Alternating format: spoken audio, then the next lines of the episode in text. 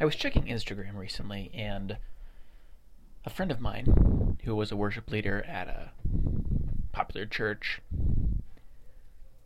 posted that he's going through a transformation.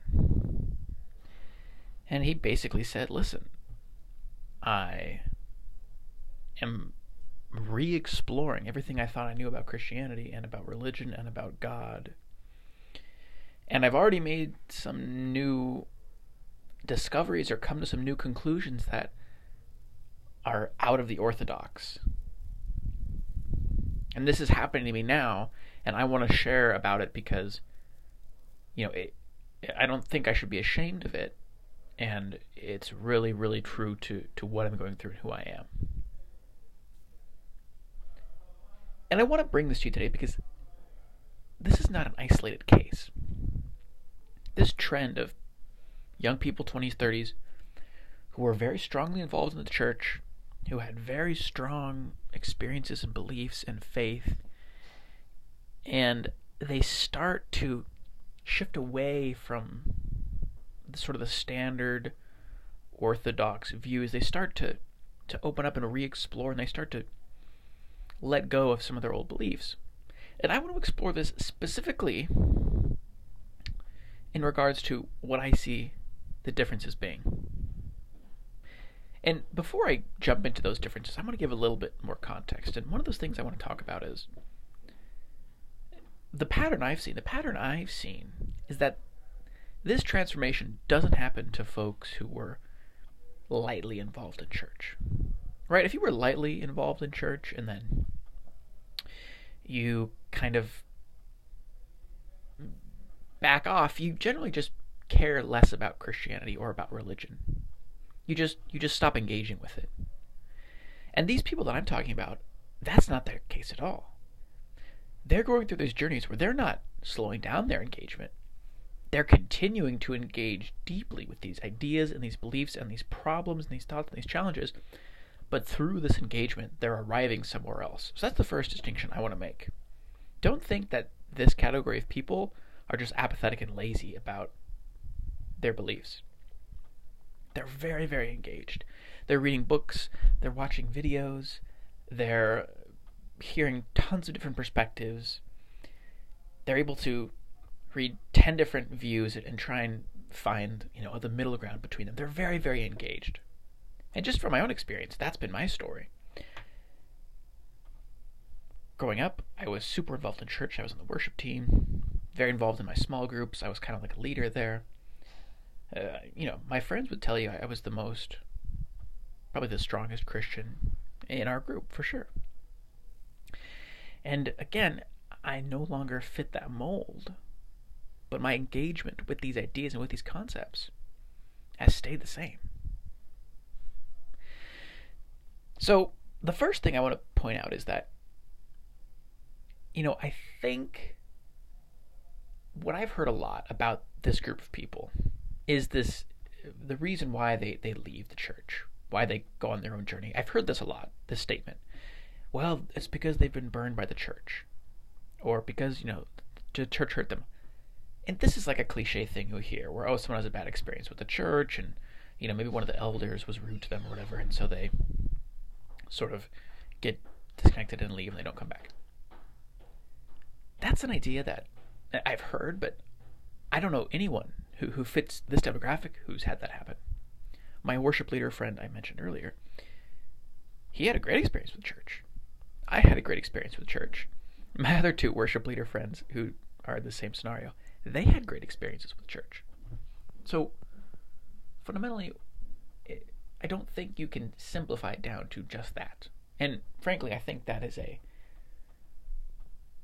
a answer to this problem that it was the one that were that's the least difficult to wrap your head around solving. Right? If if all you have to do is A not have your church hurt people and B teach the people that if they do get hurt, deal with it, then that's relatively simple, but I don't think that's what's happening here. In fact, I think the reason these people leave the orthodoxy and why I left they're they're difficult issues to solve. And frankly, you may not be cut out to solve them. You and your church and your elders and your leaders just simply may not be cut out to solve them. So let's go through my list. The first thing I would say that is 100% across the board a differentiator. Different ethical intuitions. The things that the older generation is able to stomach, the things that they're able to find ethically, morally acceptable, this new generation, it, not even close. It's a they're, they're a non-starter. Here, here's some examples. One example, which you'll see across the board, is the idea of eternal conscious torment, hell being eternal conscious torment. You will not find someone in this demographic who believes that. And if you really drill down to why, in the end, it's going to be listen, I just, I couldn't believe it. I, I don't, as a human, I don't have the option to believe this and be okay with it. That's just not an option I have. I, I wish I could, maybe, you know, but my intuitions are just recoil at that in the same way you'd recoil at, you know, a child sacrifice or something. Right? Another example where these ethical intuitions come into play is uh, in terms of things like the atonement. If if you look at the kind of standard, uh, uh, one of the standard views of atonement, which is, you know, someone needs to be punished for this sin. So God punishes Jesus instead of us, so we don't have to take the punishment. That view on the atonement, you will not find that accepted by anybody in this demographic. Because again, it just goes against our ethical intuitions. The ethical intuition being A, that this punishment is deserved, and B, being that it makes any sense that God's wrath would be calmed by him killing somebody who wasn't guilty. It just again, I'll go into the detail of the specific arguments later, but I'm just trying to give you a feel. The point of this is to help you empathize with their views. When they hear that standard that view of the atonement, it's just it's it's so obviously gut level not right. There's no way that's right. And so if you ask these people, hey, why did Jesus come? They will give you a very different answer. They will give you a very different answer, and it will not include anything about, you know, God's wrath needing to be satisfied. That just simply will not come up. And if you ask them about hell, eternal conscious torment will not come up. Another, the final example I would give here is in terms of understanding, you know, Old Testament genocide, where God commands Israelites to commit genocide. If you ask this group of people, hey, what, explain that, they're they're not going to tell you yes god did that and yes it was okay for him to do that and here's why rather they're going to fall back to a view perhaps of um, you know the people in the old testament misheard god or that this this was understood at the time to just be a metaphor like this is just what you say about your gods that kind of thing but on these three main issues hell atonement and you know Old Testament genocide, that they're they're not taking the orthodox view, and it's it's not for lack of hearing the arguments justifying it. If you ask the people in this demographic to to voice the opinion of the other side, they can do it really, really, really well. You would be shocked how well they can do it. They can lay the arguments for in favor of eternal conscious torment out. They can lay out the arguments in favor of, you know, God being able to commit genocide. They can do that. They can lay it all out just as well as you, as as a as a real proponent could. And then they're going to turn around and say, and it doesn't work. It doesn't work for me. So different ethical intuitions, and when we get into the reason why these arguments don't work, we actually segue into my second point the first one is, again, different ethical intuitions that, that at a gut level doesn't work for them.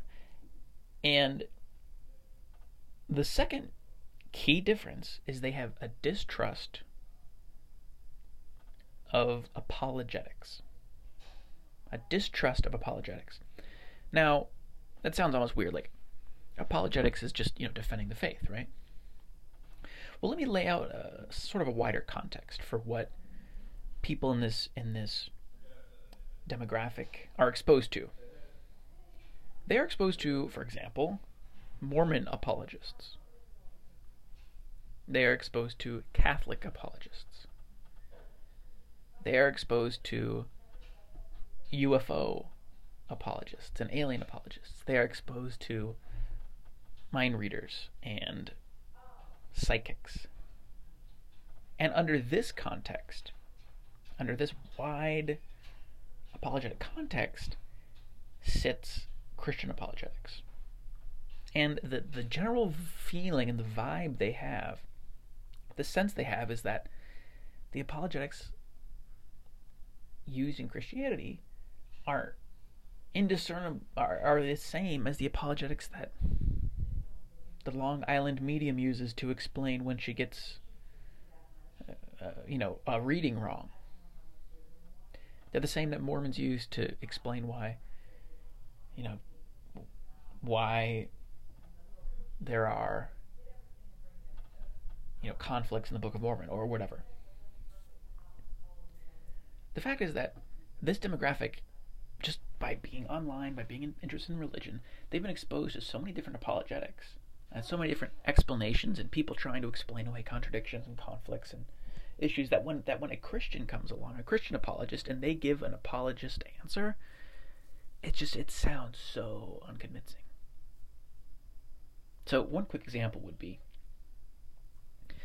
you know, the view of the view that there are no that the some I don't know exactly how to phrase it, but the view that the writers of the Bible didn't make mistakes. Right? So for example, you know, when you have two different uh, accounts of how Judas died, and one of them he he um, hung himself, and one of them, you know, he fell and all his, his guts spilled out. To this demographic, that's just that's just a contradiction, and again, they are familiar with the apologetics, right? They can they can recite to you what the apologist will say in response to that. They'll tell you, "Oh, listen, and I know you're going to say that, well, listen, you know, it's actually two different writers. It's the same account. He was hung, and then his body rotted, and then he fell, and then his guts spilled out. And the reason the two different writers are trying to say different things is because of the theological significance, and one of them was a doctor, so he's going to get the doctor answer. They can recite that apologetic. But to them, it it sounds like what it sounds like when you're trying to explain away a contradiction. It sounds like an apologetic for you know, uh, a Mormon when there's a contradiction in their scripture. It sounds like an, it, you know, it just sounds the same. And the older generation has doesn't isn't exposed to apologetics outside of Christianity. They don't have these conversations with people who believe in chakras and, and Mormonism and healing and you know Christian science and all this stuff. But this generation does, and they they compare these explanations and they say, listen, that's just not a good explanation. Right? They just have a distrust of apologetics. There is a little bell that goes off when you start talking like an apologist and it turns them off. It turns them off. Another example would be, you know, in reference to Old Testament genocide, if you if an apologist tries to explain how it's actually it's acceptable for God to to do this sort of thing, again, the apologist bells start going off. And it, it to, to them, it sounds like, you know, Joseph Smith had many wives and they were underage. They were underage wives. And what a Mormon will say, Mormon apologist will say, well, you got to understand there's nothing wrong with being married as long as there's to an underage person because it was protecting them, and you got to realize that, that you know there was we don't have any record of sexual relations between them. This shouldn't. this demographic doesn't buy that, and when you give apologetics for why God could commit genocide, it sounds the same. If they don't buy it, and frankly, they think it's kind of insulting to their intelligence. And again, just to be clear, they've heard the apologetics. They're familiar with the arguments. It's not that they're ignorant of responses. They've heard the responses and they don't buy them. They don't work. So this tends to make things like biblical inerrancy, which by the way is, is it makes things very simple. You just believe everything the Bible says, and you, you know, you don't really have to do all this work of interpreting it and, and whatever. You just you believe it. That's gone out the window. So we do bump into this problem, which is you know where's where does this authority come from? Where do we trust? And it's certainly the case that they believe they can't trust in a plain reading of the Bible. In other words, they can't take what the Bible says as a given. They can't take it for granted. If the Bible says, you know, God desires all men to be saved, they know that they they just can't take that at face value. They have to find some expert and who can tell them the original Hebrew and then like the, but but it just seems like it seems like there really is no authority that can really tell them what the Bible's saying. And it just seems like a wash. It seems like there's no way to really know. How do we know how do we know what the truth is? Because one person says, well, the underlying Hebrew means this, and one person says the underlying Hebrew means that. The Bible, from a plain reading, definitely conflicts, and you have to resort to underlying uh, language for it to make sense at all. But again, how do you know what that underlying language means? Right? And they just think that of all the different ways to interpret the Bible, none of them seem very, they all seem like they might work, but how do you pick one?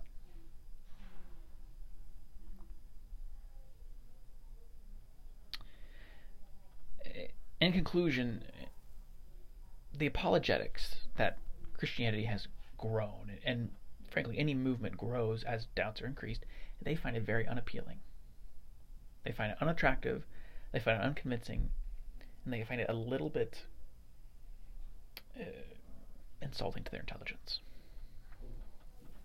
So the, the first one again, different ethical intuitions. Second one, distrust with apologetic answers. Distrust with apologetics. And the third one, which I think might be slightly less common than the above two, which I'm completely convinced are across the board. But the third one I would offer is a distrust in overly philosophical arguments. Right? So, by example, an argument like Anselm's ontological argument, which, first of all, has to do with metaphysics, which is already kind of like seems to this demographic to be very suspect in terms of you know how it applies to reality. Anselm's ontological argument, will you know, we'll we'll talk about you know how God's the greatest thing, and the greatest thing must exist, and by necessity, and and the nature of its being, and exist, and all these different terms, and and and this demographic just goes, I don't. This just sounds like gobbledygook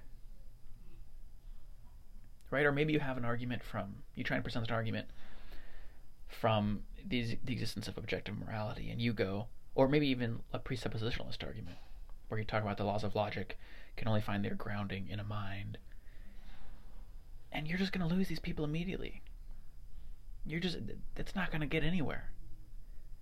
They just generally think that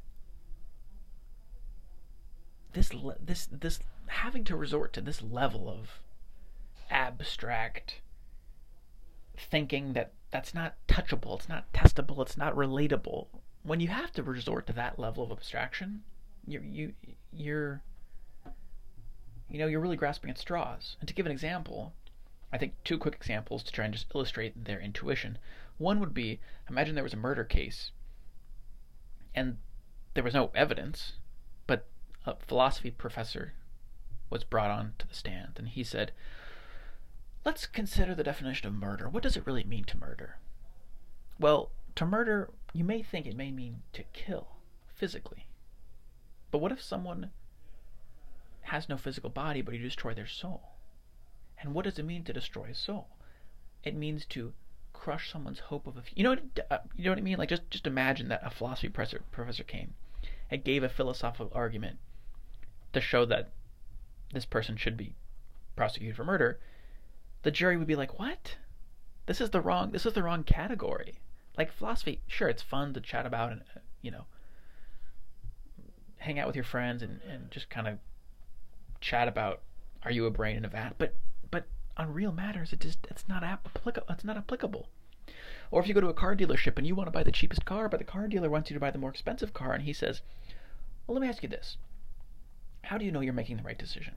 What is the ontology of good decision making? Is there a how can you know that there's an objectively right answer?"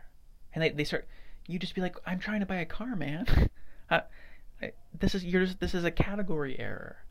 This level of abstract philosophical you know, conversation. It's interesting. It's kind of fun to take part in, but it really has nothing to do with the reality of the situation. And that's what they feel about conversations about God, about divine, about their lives. They're not going to change their lives based on your, you know, six premise conclusion argument uh, in modal modal terms. That's you know, it's just, they don't find it convincing.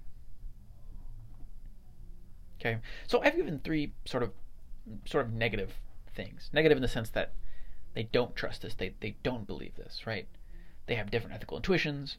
They don't really trust apologetics, and they don't really trust deep philosophical arguments, right? So I want to give some positive, positive in the sense of things they do.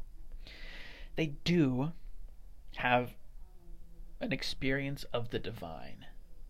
Now, what, what I, when I say this, this this already sounds kind of new agey, uh, another way to think about it is just religious experience. They they have religious experience.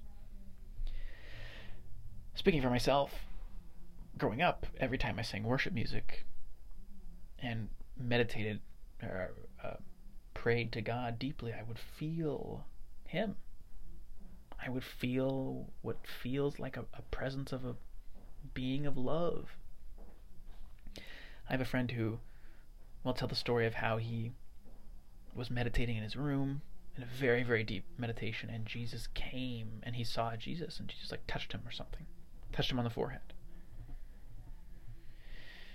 People I know, they just they have this this experience, this sense, and they and here's the thing. They're almost embarrassed by it because because they do consider themselves to be very rational people. But they have this experience and they can't shake it, and they say, "Listen, I know that there's something out there and, and again, you'll start to see this language of things like the divine, language of things like spirituality, because they don't know how else to describe this thing that touches them, this thing that they've experienced. But they do feel, they do believe it to be true.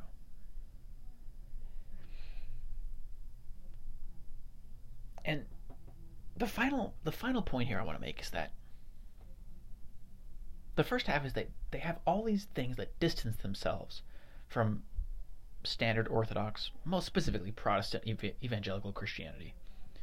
Maybe it wouldn't necessarily uh, push them that far from something like, you know, a more progressive form of Orthodoxy or progressive Catholic, whatever. There's probably some you know groups that would do this, but just generally speaking, at least in America, the sort of Protestant evangelical thing definitely pushes them away from that but they still have this experience of this religious experience and and I think the fundamental conflict for them and the thing that we all struggle with is what to do with this experience. Where do I go with this? How do I how do I like live this? What does this mean for me? And again, you know, the evangelical Protestant answer is going to be like well, you know, Jesus was the Son of God.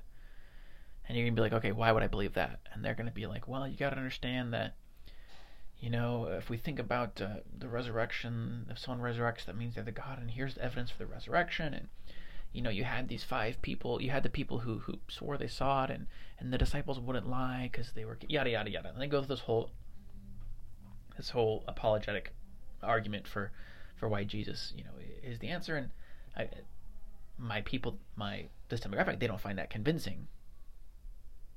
And they understand the arguments. They they think about them, they just it doesn't work for them. And so they go, "Well, you're you're not helpful. You're just telling me to believe this thing that I can't believe and I don't you know, I don't know where to go from there." And so fundamentally there's a, there's a level of conflict and confusion about what to do with this. Right? And so for a lot of people it ends up being something like you know, just connecting with with music maybe. You know, if you're a worship leader, I'm going to just start doing secular music that's just about sort of uh, hope and, and love and the universe in general. Or I'm going to be doing music that's, you know, or, or I'm going to connect with, with spirituality in other ways that, that seem more practical and don't require these intellectual beliefs. Things like, you know, meditation or these practices. Right? And again, at the beginning of this, I said, I don't know if you are equipped to deal with this. Because fundamentally, what they're kind of looking for is spirituality without, like, metaphysical commitments. They're looking to grow and experience and, and cherish this religious experience, this this experience of the divine, without having to to what they feel, without having to, to sacrifice their intellect. They they don't. There's nothing out there that that they're really willing to affirm about this being. Nothing really seems to fit, but they just want a way to connect with it and, and grow with it and be with it. And that's why I don't think you're equipped to deal with it because you, as if I'm speaking to you know evangelical Protestant church, whatever standard Christians, because you you don't have anything like that. There's there's no there's no Christian response to at least in standard Christianity, there's no Christian response to, okay, how do I how do I have a relationship with God if I don't believe in Jesus? Or I don't believe that he was, you know, Son of God, if I don't believe the Bible, if I don't believe that you know God has these certain attributes, and uh, you know, how, how do I do that? And Christianity doesn't have an answer because Christianity requires you to intellectually agree to these certain things Jesus, the Trinity, omnipotence, omnipresence.